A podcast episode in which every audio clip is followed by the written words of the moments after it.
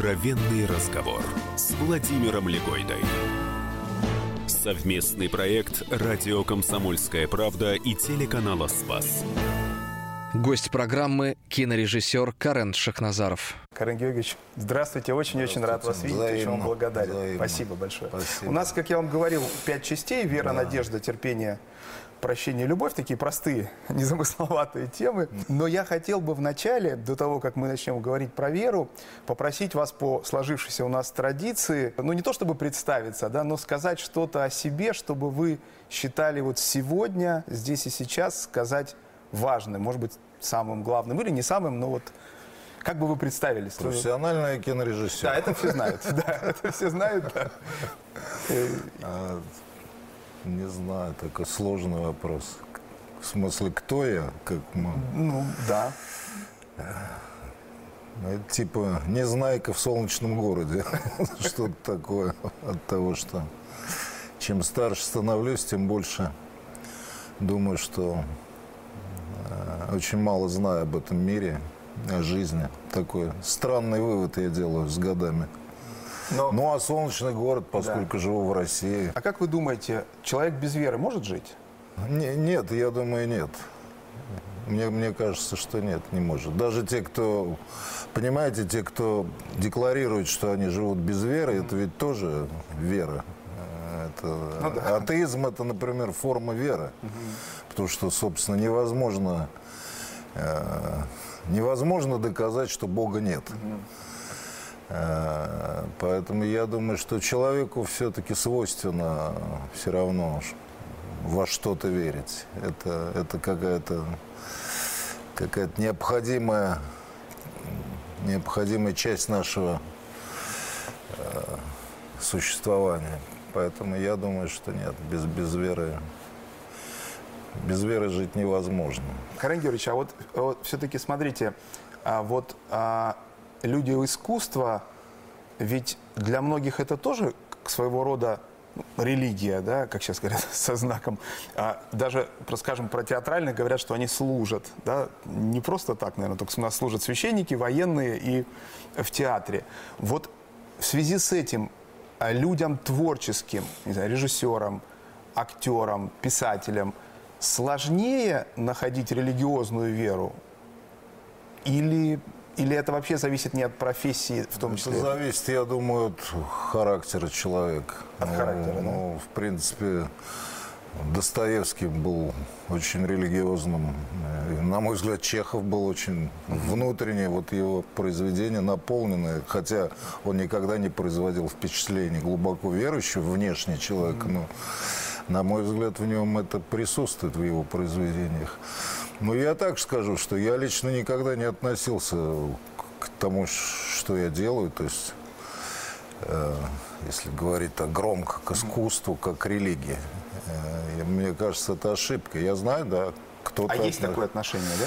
Ну, у кого-то есть, да, такое отношение, да, кто как бы обожествляет искусство. Но мне кажется, это неверно, потому что, собственно, искусство – это метод познания жизни. Собственно, я работаю в этой профессии не ради этой профессии, не ради, не, не, не, не, не, не- ради, это не самоцель. Для меня как бы я, я пытаюсь в меру своих сил познать окружающий мир через, ну вот, через, допустим, в данном случае через кино. Поэтому я думаю, что те, кто превращают искусство в религию, мне кажется, это ошибка. Это, это искусство. Искусство это, на мой взгляд, это форма познания мира. Но есть форма познания мира через э, там, науку, это через рацию, там, через разум. А есть э, чувственное познание мира, это вот искусство, это вот как раз тоже форма познания человеком окружающего мира и себя в нем. Да.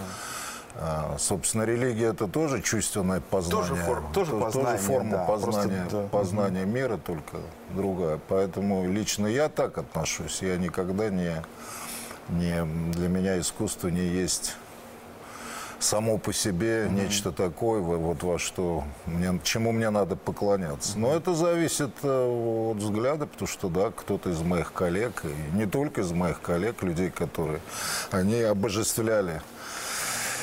Ну, это и, э, это и, может быть, феномен тоже еще вот нашего времени, потому что я заметил, что э, вот смысл, смысл своей деятельности в искусстве многие э, считают это самовыражение. То есть себя выразить. Угу. Это, это, ну... А это не так? Но это не так, мне кажется. А опять. Почему? А потому что я повторяю, если одно дело ты пытаешься познать этот мир, угу и познать эту жизнь, и увидеть э, те вопросы, которые есть в этом мире у человека. Собственно, это твоя миссия как художника. И совсем другое дело, ты самовыражаешься. То есть ты себя раскрываешь. Ты, ты, ты прежде, ты, ты, ты в себя нацелен. Ты нацелен не вовне, а вовнутрь. И мне кажется, в этом есть какая-то форма эгоцентризма, которая присуща вот этому времени. Вот, строго говоря, Э, по-настоящему великие художники, э, они ведь, собственно, разговаривали с Богом, угу. на мой взгляд. Там, они, они, им дано было право э, их талантом, который послан был им их, разговаривать и задавать вопросы Богу, на мой взгляд, а, так сказать, а мы вот этот разговор наблюдаем, слушаем. И, и, как правило, в этом разговоре нет ответов, но главное, что в этом разговоре есть э, вопросы, что более важно. А вот э, вы сказали с Богом, ну, гениальные, да, говорят художники, но бывает же, когда ты не туда говоришь, а туда, вот с, с другим началом. А, бывает. Бывает. Да, такое тоже бывает. А вы вот в своем творчестве, у вас были такие ну, вот ситуации, когда вы понимали, что разговор начинается не, не горизонтальный и не вот вверх, а вниз. И как, как тут быть-то вообще? Как себя вести? Такое искушение в искусстве. Бывали, да. Бывали? Бывали, да. Я думаю, что да, это такой вопрос интересный. Ну да, бывали. Но тут надо преодолевать себя. Это Тяжело, такие... да? Наверное, это очень. Ну да, это такой очень момент сложный. Это, я даже такое фаустовское такое, да, что-то? Да, это при этом надо понимать, что это же вопрос в нашей сфере, это часто вопрос интуиции, mm каких-то вещей, которые ты порой не можешь объяснить. mm Это, и ты, ты так же, как вот есть такое абстрактное вроде понятие вдохновения. mm Но я могу сказать, что оно бывает. Реально бывает. И ты не можешь объяснить, откуда это приходит, но к тебе приходит какое-то ощущение, что надо делать вот так вот. вот. Так. И, собственно, никак по-другому, но ты до конца не можешь понять, почему. Но ты знаешь, что это правильно. И это происходит не всегда. Это, это ну, в какие-то периоды, вот у меня такие моменты были, я их очень ценил. Mm-hmm. К сожалению, это не, это не нечто постоянное. Mm-hmm. Это, это, это как будто что-то тебе так раз и включается. Я даже, знаете, заметил, причем не сразу, а вот там со второй, с третьей картины, что э, ты как бы не сразу, ты начинаешь снимать именно съемочный период. Mm-hmm. И там в какой-то момент ты вдруг чувствуешь, что картина уже вроде бы она, она сама самосоздается. И твоя миссия уже не мешать этому процессу и помогать его оградить. То есть ты уже вдруг ловишь момент, когда и порой она движется совсем по по каким-то своим законам, которые ты, может быть, изначально даже и не, не предполагал, но тут уже главное не мешать. И я вот всегда, когда снимаю, я очень жду этот момент, и если он не наступает, он, я повторяю, у меня, во всех случаях, это не бывает моментально, это может mm-hmm. пройти недели, две, и вот ты потом раз, вдруг ты чувствуешь вот это вот ощущение, что картина работает. Но Интересно. я очень нервничаю, если этого долго. Бывает на некоторых картинах недели, две, три, а этого не происходит. Спасибо. Продолжение разговора Владимира Легойды с кинорежиссером Кареном Шахназаровым через две минуты. Откровенный разговор с Владимиром Легойдой. Здравствуйте, я Татьяна Веденеева, актриса и телеведущая. Я очень люблю слушать радио «Комсомольская правда» и призываю вас присоединяться к моей компании. Слушайте «Комсомольскую правду».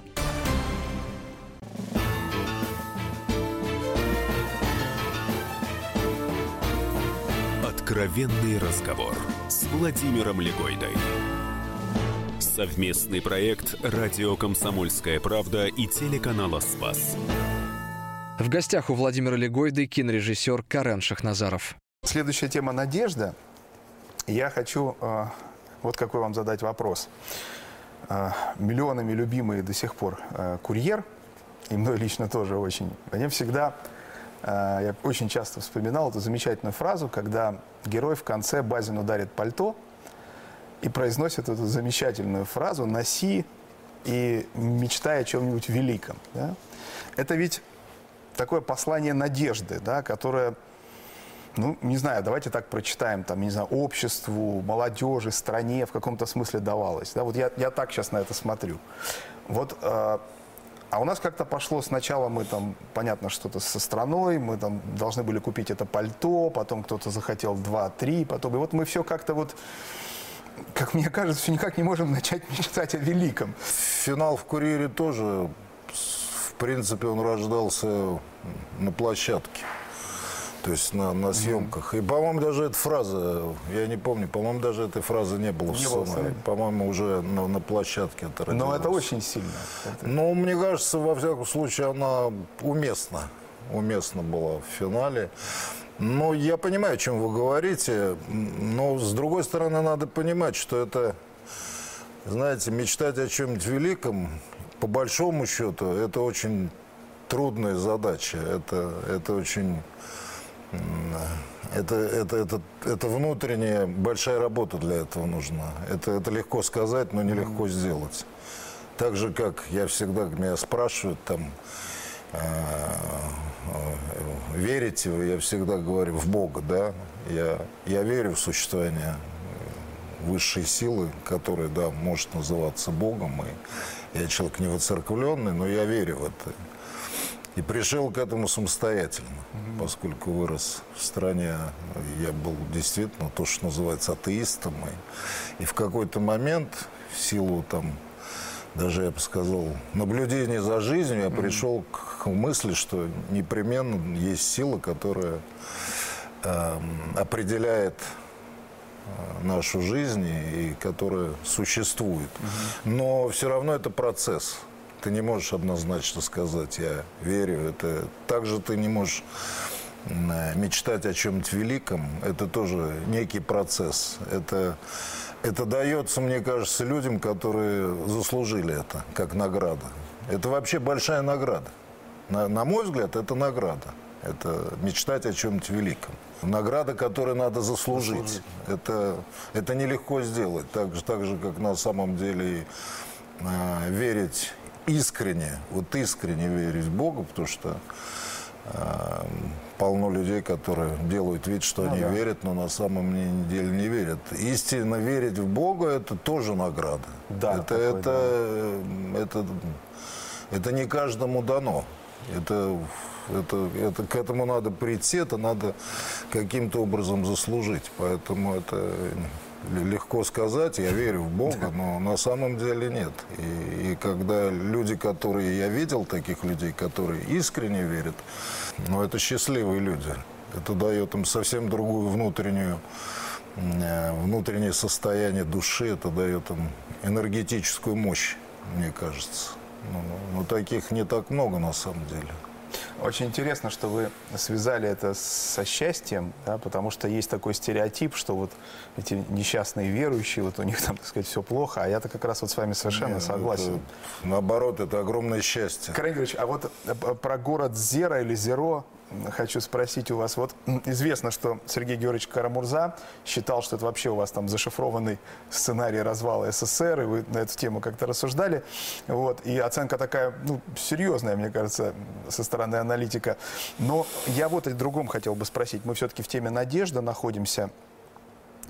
Я, правда, вот давно не пересматривал, но вот на уровне воспоминаний эстетики, чувства, которое вызывал, это скорее все-таки фильм «Крушение надежды».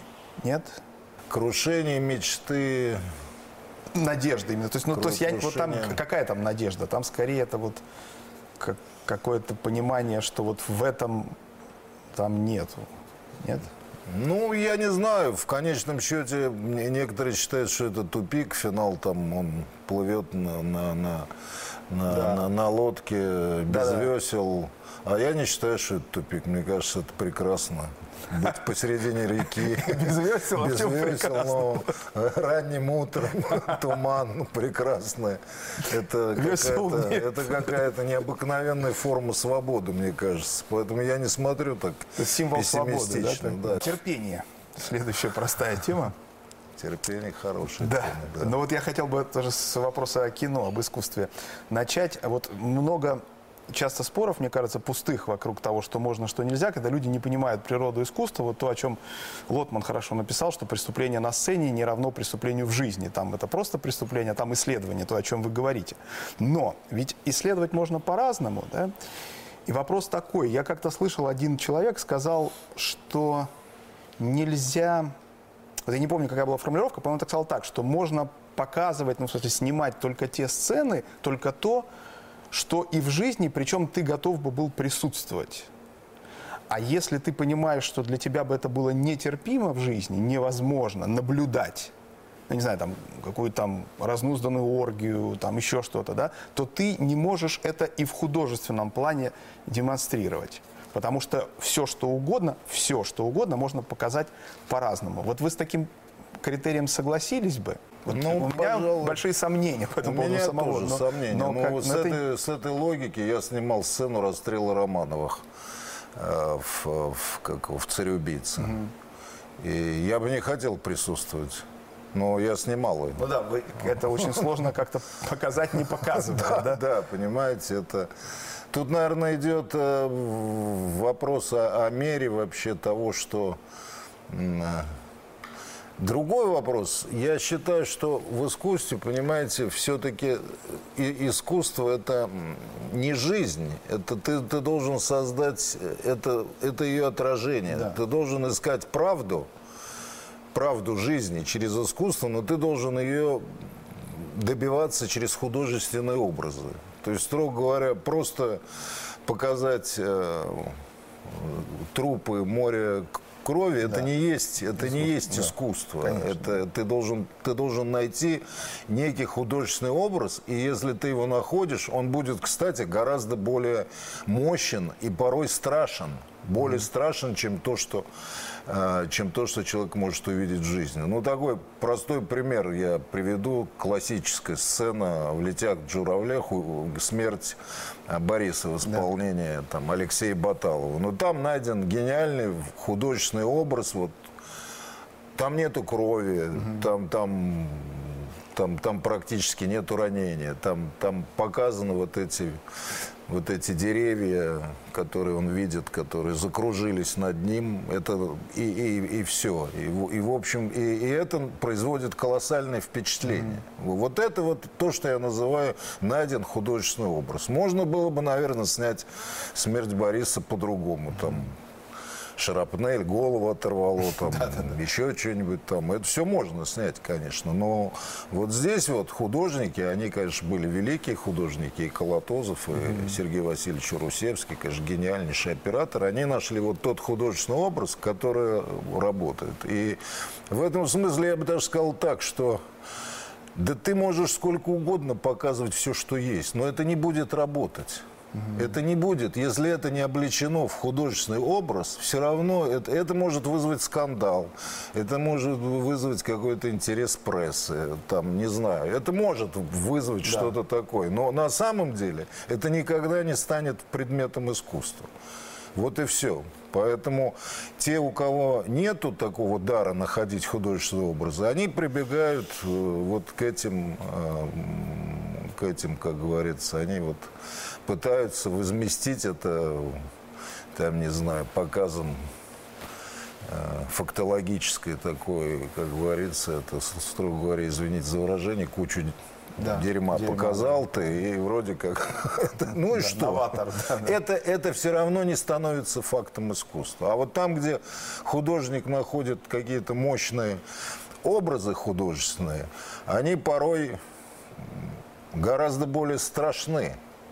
Они, они воздействуют на, на зрителя более эмоционально. И это как раз остается. Это остается в памяти. И вот поэтому такие произведения, они переживают время. Почему мы говорим классика? Потому что вот эти фильмы, книги, где найдены вот эти художественные мощные образы, потому что это понимает любой зритель. Может быть, не сразу, но все равно это от- откладывается. Продолжение разговора Владимира Легойды с кинорежиссером Кареном Шахназаровым сразу после новостей через 4 минуты. Не переключайтесь. Откровенный разговор с Владимиром Легойдой. Народный артист России, кинорежиссер, писатель, актер Николай Бурляев. Будем слушать то доброе, умное, гармоничное, что несет радио «Комсомольская правда».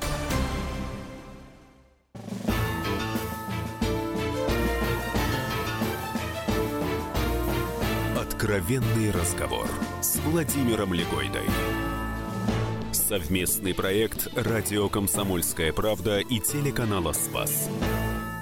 В гостях у Владимира Легойды кинорежиссер Карен Шахназаров. Как на зрителя отражается то, что его в основном, если ему в основном показывают вот оторванные головы и, и кучей вот этого вот э, э, нехорошего вещества, да? А ведь это не может не воздействовать. Это тоже как-то... конечно, зри- То есть зрителя конечно. тоже надо воспитывать. Конечно, есть такая конечно. проблема сегодня? Абсолютно есть. Особенно молодежи, конечно. Конечно, надо воспитывать и учитывать, что мы с вами говорим после этого ужасного э, так сказать, массового убийства в Керчи, Керчи. и молодым человеком это, эта проблема встает просто в полный рост. Я абсолютно уверен, что это, это продукт воспитания. Я не знаю, чем следствие придет там что там найдет. Ну, я абсолютно убежден, что... Потому что я их видел, этих, и вижу этих молодых людей таких. И это продукт воспитания вот этой современной цивилизации, интернет-цивилизации. Ну, слушайте, я, у меня у самого дети, я, когда, слава богу, они сейчас этим, но я видел, как они попадают в зависимость от этих игр компьютерных, где, самое там обычное, это как они, как они по-детски называются. Про что у вас игра? Расчлененка. Ну, там такое, что, понимаете, волосы дыбом. Но это не может не воздействовать на детскую психику. И, конечно, кино воздействует. Кино же в большей степени на, на, на детей, на подростков, на юношей воздействует. Ведь мы в основном, вот сейчас, мы вспоминаем в основном те фильмы, которые мы на самом деле смотрели в молодости. Потому что они тогда эмоционально на них, на нас очень сильное впечатление производили. Сейчас уже это очень сложно. А тогда они производили. Если ты, как вы выразились, самовыражение, если ф- для тебя функция искусства самовыражение, то тогда, Тогда все остальное не нужно. Тогда нету ни познания мира, ни воспитания, ни ничего нету. Есть, есть только одна, одна цель – самовыразиться. Да что я всегда говорю, а вы уверены, что это так интересно, ваше самовыражение? Понимаете, и, так сказать, Достоевский и Толстой не самовыражались. Они познавали, создавали этот мир. А, кстати, Достоевский и Толстой были великими воспитателями Да. на самом деле, потому что это же у них просто пронизано их произведение неким посланием к людям, какими они хотели бы видеть. Это же очевидно, и у всех там, все великие писатели, не только наши, кстати, французские, там, не знаю, Виктор Гюго, Бальзак. У нас следующая простая тема – прощение. Очень простая. Прощение. Вот, опять же, я уже сегодня его вспоминал, Криштофа Зануси, он, э, у него есть замечательная книжка с замечательным названием «Пора умирать». И он там пишет о том, что он благодарен Богу, что он его никогда не ставил в ситуацию выбора между там, своими взглядами, ну, и, скажем, там, благополучием его семьи, э, или там друзей и так далее, чтобы вот не было, у него не было выбора совершать необходимости, да, совершать то, что ты, может быть, себе никогда не простишь. Вот вам близка такая точка зрения? А здесь какая у него, у Кшиштова, точка зрения? Он благодарен, что его не ставили. Если вы имеете в виду, а как бы вы поступили? Вот интересно, как бы он поступил, если бы... Ну, видимо, он не уверен, потому и благодарен. Мне кажется, это очень честный ответ такой, потому что мы всегда говорим, я бы никогда. Откуда ты знаешь? Ну, это верно, что это честный ответ в том смысле, что это очень сложный вопрос. Потому что понятно, что когда выбор идет между, э, между, между Богом и, и, как говорится, чем-то тебе очень близким, э, то, конечно, очень сложно представить, как ты поступишь в этой ситуации. Хотя, наверное, по, по моей логике ты должен если ты искренне веришь, ты должен Богу служить. И во всяком случае поступать так, как эта сила тебе подсказывает. А, И это в интересах в конечном счете и твоих близких, как, как мне кажется. В большом, если говорить. Если в большом. Это Ну да, я, я сейчас сейчас ну, почему-то... ну, это очень такой сложный вопрос, потому что можно опять это декларировать, но не знаешь, как это, как это будет на самом деле. Это, помните, в 17 мгновениях весны, когда там э, начинает ребеночка у радистки Кэт раздевать, да, но там, как сказать, выход из положения, она падает в обморок, и тема снимается, так сказать. Ну, но да, это вот эта да, по- да, пограничная да. история, да, как, как, там такая, да, как поступить. это- ну да, это очень морально сложный вопрос, но в принципе А были у вас в жизни ситуации, ну вот, которые вы сейчас вспоминаете? Ну, я понимаю, что не такого не прямого выбора, но все-таки вот вы как-то себя не очень прощаете за то, как вы поступили. Ну, в смысле, какие-то вещи, которые ты себе не прощал, ну да, конечно, были. А у кого они? Слушайте, у Достоевского, по-моему, замечательная есть фраза. У каждого человека есть вещи, в которых он даже себе боится признаться. Признаться. Это правда. Это правда. Это правда, да, это правда. Так что, конечно, в моей жизни были ситуации, которые, которые я не хотел бы себе прощать. Да. Так- так А что- вот, а все-таки, как вы думаете, ну, это тоже, наверное, не- неправильно не, не прощать. По крайней мере, вот христианский подход говорит, что, скажем так, топтаться на своих проступках, да, вот все время ковырять эту рану тоже неправильно. Проблема не в том, что ты падаешь, а, и задача не в том, чтобы не падать, ну, все равно будешь, а в том, чтобы ты встал и пошел. И вот когда ты копаешься, это вот ты немножко лежишь, нет? Но можно по-другому сказать, не обязательно лежать и копаться. Но можно, можно не прощать и из этого сделать выводы для того, чтобы не, Не совершать нечто подобное и идти дальше. Я, я так скорее на этот вопрос смотрю. Я, я- но я думаю, что с другой стороны, если человек сам себе все прощает, то это нехорошее дело. Из этого толка не будет. белый пушистый, да? Из этого толка совсем не будет. Я думаю, что как раз это, если говорить о прощении к другим, это одно дело.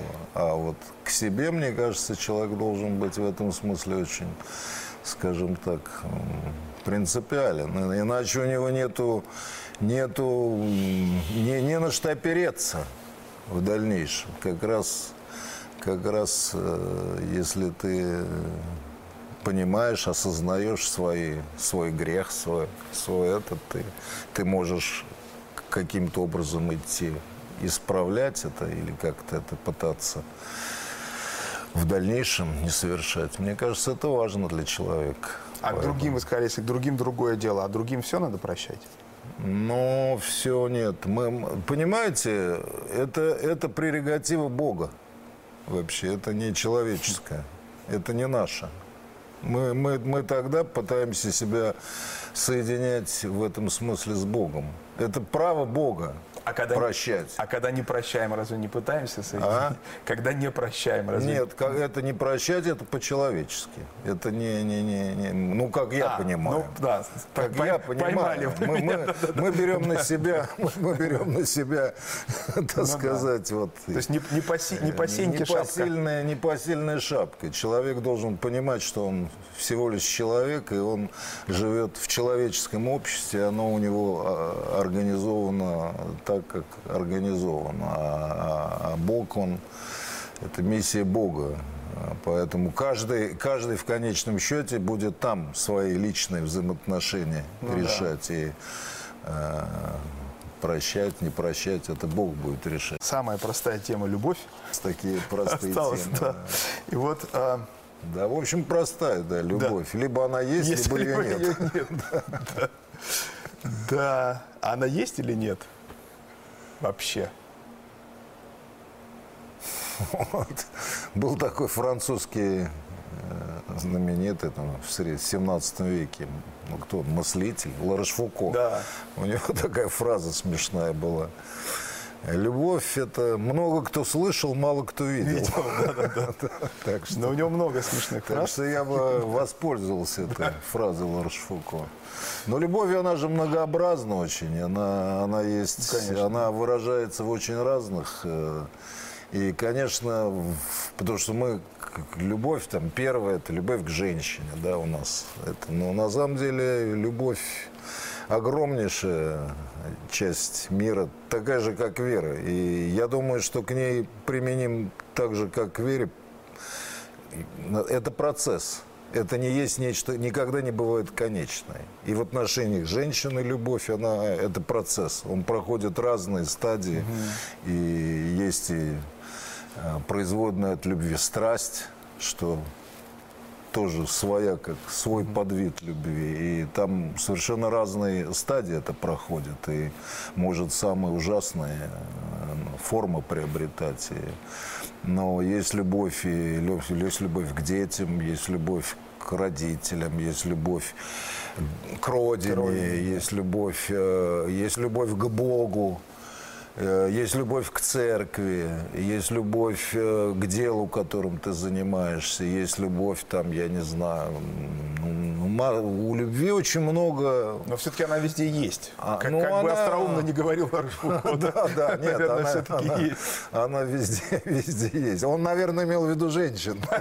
Он, наверное, только эту ну, часть. Это вы сказали вместе со стариком Аршфуко. Карен Георгиевич, а вот решение ликвидации фильма, где вы главный продюсер, да? Да. Вот там, э, я понимаю, что это, что называется, основано на реальных событиях. Вы говорили, что там и консультанты были, все. У меня как раз такой, вот какой вопрос про любовь. Ведь там фактически вот этот ключевой человек, который э, когда-то был и остается там в каком смысле пособником этого Базгаева, да, главного террориста. Э, вот наш офицер, когда его, он ведь его, так сказать, не, не пугает, ничего, а он скорее апеллирует к его отцовскому чувству, да, то есть в каком-то смысле, ну я, может быть, обобщу чуть-чуть, да, может даже с искажением небольшим, но он вот его любовью как бы завоевывает. Ну да, да? конечно. Это конечно, я, так вы согласились да, бы с такой трактовкой? Конечно, да? конечно. Ну я думаю, что это и происходило. И тот фактически собой жертвует да, потом, да? Да, ну, ну я думаю, что этот поворот, он и происходил тогда, вот в периоде этой, как я считаю, гражданской войны. Это была гражданская война, когда ну, там, если помните, есть другой персонаж, там один из командиров боевиков, который приходит к нему и говорит, ну, ты перешел черту, уже с детьми нельзя воевать. Там, там же да. этот тоже, то, тоже момент есть. Но это, в общем, это реально так и было. Это, это произошло. Если, если бы этого не было, эта война бы длилась до сих пор. Я вообще думаю, что гражданские войны, они заканчиваются именно тогда, когда одна сторона понимает, что это уже не, нельзя делать дальше. Не имеет смысла это, это пустое. Я, кстати, думаю, что и белое движение э, потерпело поражение, потому что внутренне оно пришло к этой же мысли. Продолжение разговора Владимира Легойды с кинорежиссером Кареном Шахназаровым через две минуты. Откровенный разговор с Владимиром Легойдой. Здравствуйте, меня зовут Алексей Кортнев. Слушайте радио «Комсомольская правда», как я это делаю регулярно, каждый день, по несколько часов, пока стою в пробках.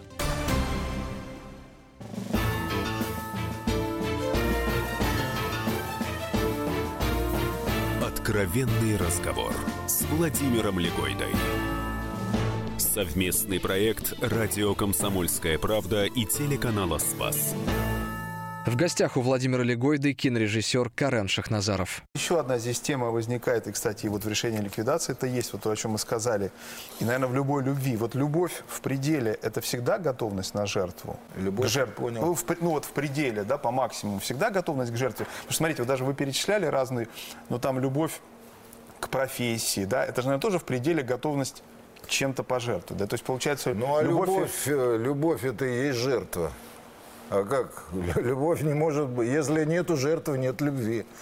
Поэтому это я и говорю, это очень сложное чувство, и оно на самом деле очень опасное, и оно требует, э, требует, да, требует больших духовных сил, потому что если нету жертвы, то, то нету любви. Любовь это смысл любви в том, что это, это выходит за рамки наших инстинктов, да, потому что нас, в этом наши- смысле опасно, да, вы говорите, оно- а наш инстинкт самосохранения, да, любого человека, животного в этом смысле, как животного Да, человека, да. самосохранение себя. А любовь, она человека может заставить пожертвовать своей жизнью.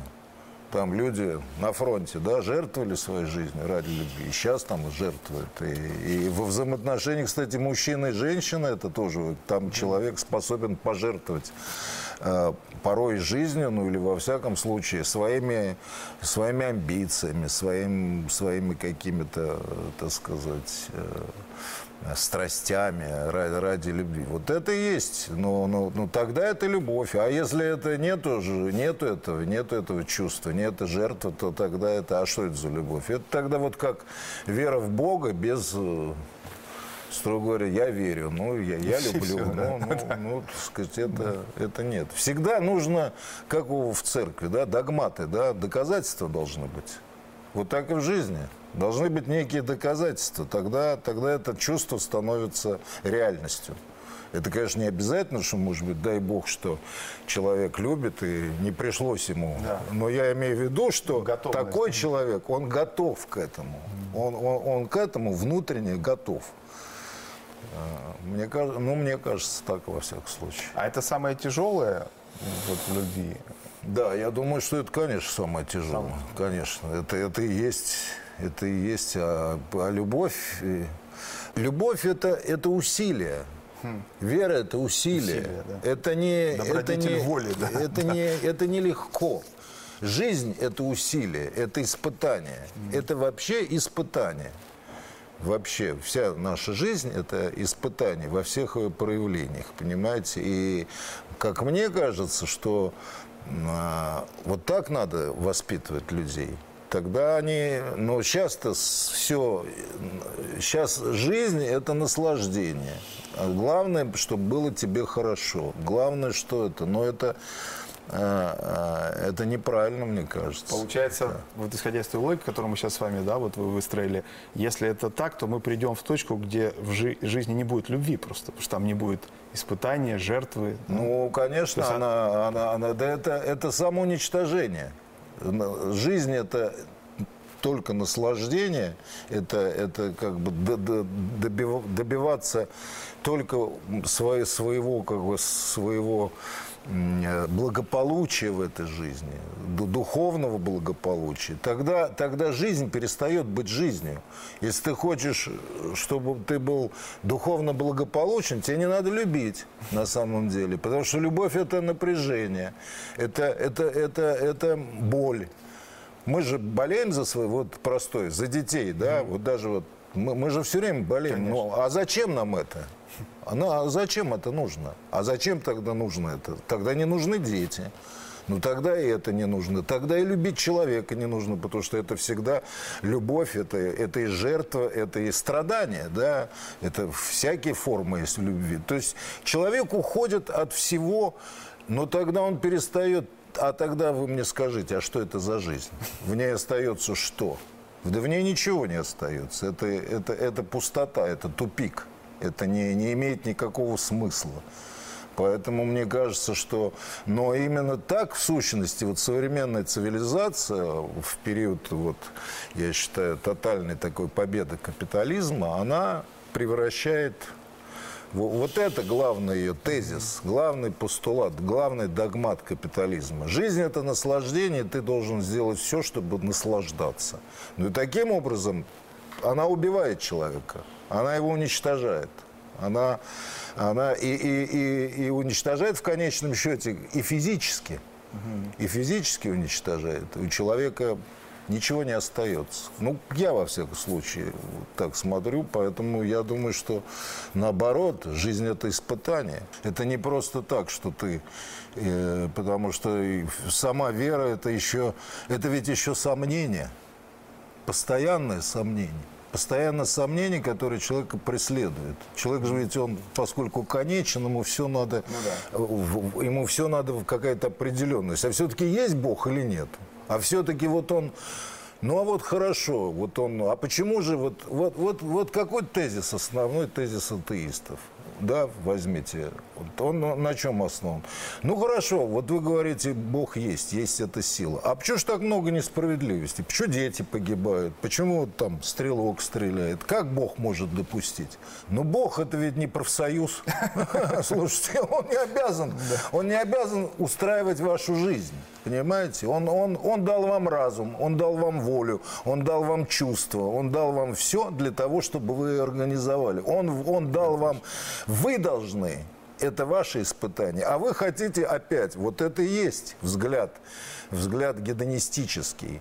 Но пускай Бог нам сделает так, чтобы у нас все было здесь хорошо. Вот, вот строго говоря, вот, вот так. Да нет, Бог не обязан. Бог вам подарил мир гармо, абсолютно гармоничный. Вы его уничтожаете, это ваша проблема.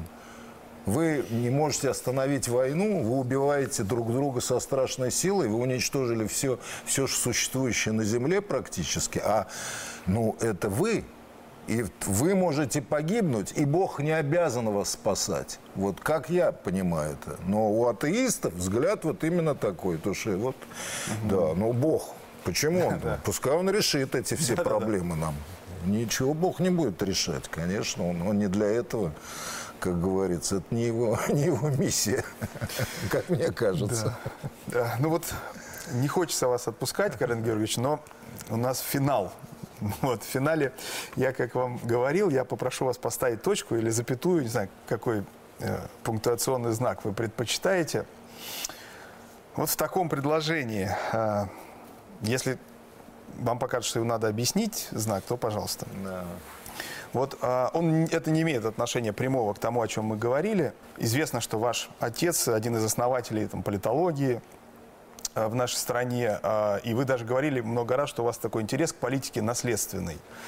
Но вопрос у меня про отношения художника и власти.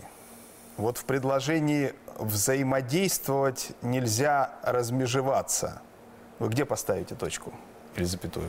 Ну, тут, видите, это вопрос... Не совсем... Ну, не совсем точный, потому что власть-то разная, понимаете? А если это нацизм? Что за власть вы мне предлагаете? Поэтому тут я не могу сказать. Я, в принципе, если, если вы ставите вопрос в том контексте, который мы сегодня слышим. Да, я не говорю нашем... обслуживать, да, нет, нет, я, я имею в виду в том контексте, который мы слышим сегодня, да. особенно от наших, так сказать, да. тех кругов, которые называются у нас либеральными. Я всегда говорю, что это очень условно, это скорее наши западники, а не либералы, угу. потому что потому что это нечто другое. Но неважно, то это, это мы слышим, да, что вообще взаимодействовать с властью – это да. преступление. Да. С этой, здесь я скажу нет, я ничего не, не я, конечно, считаю, что взаимодействовать и, и, и ничего, ни, ни, ничего в этом не вижу преступного, если ты взаимодействуешь с властью в, в соединении э, со своими какими-то принципами. В общем, знак препинания у вас будет плавающий. У меня плавающий в зависимости от... У, надо уточнить. Тут вопрос надо его уточнять. Тут он не может быть такой однозначный. Это такая достаточно сложный э, ответ. Но в нынешней, как раз, если в контексте сегодняшнего дня, я понимаю, ну, он стоит, у меня никаких То есть это не значит, что мне все нравится, Понятно, но, но я готов взаимодействовать с властью. Считаю наоборот, что это нужно делать. Что это нужно, потому что... Прежде нас- всего для власти, может быть. И для власти, и для нас, потому что главное, что я вижу сегодня, у нас власть национально ориентирована. Она национально. Она действует в интересах России и ее народов. Там, допускает ошибки, порой действует не так, как, может быть, эффективно хотелось бы, порой нет. Но в целом она, она во всяком случае, меня это, в, в отличие от предыдущей власти 90-х годов, меня это убеждает, что с этой властью надо взаимодействовать. Это был Незнайка в солнечном городе Карен Георгиевич Шахназаров. Откровенный разговор с Владимиром Легойдой.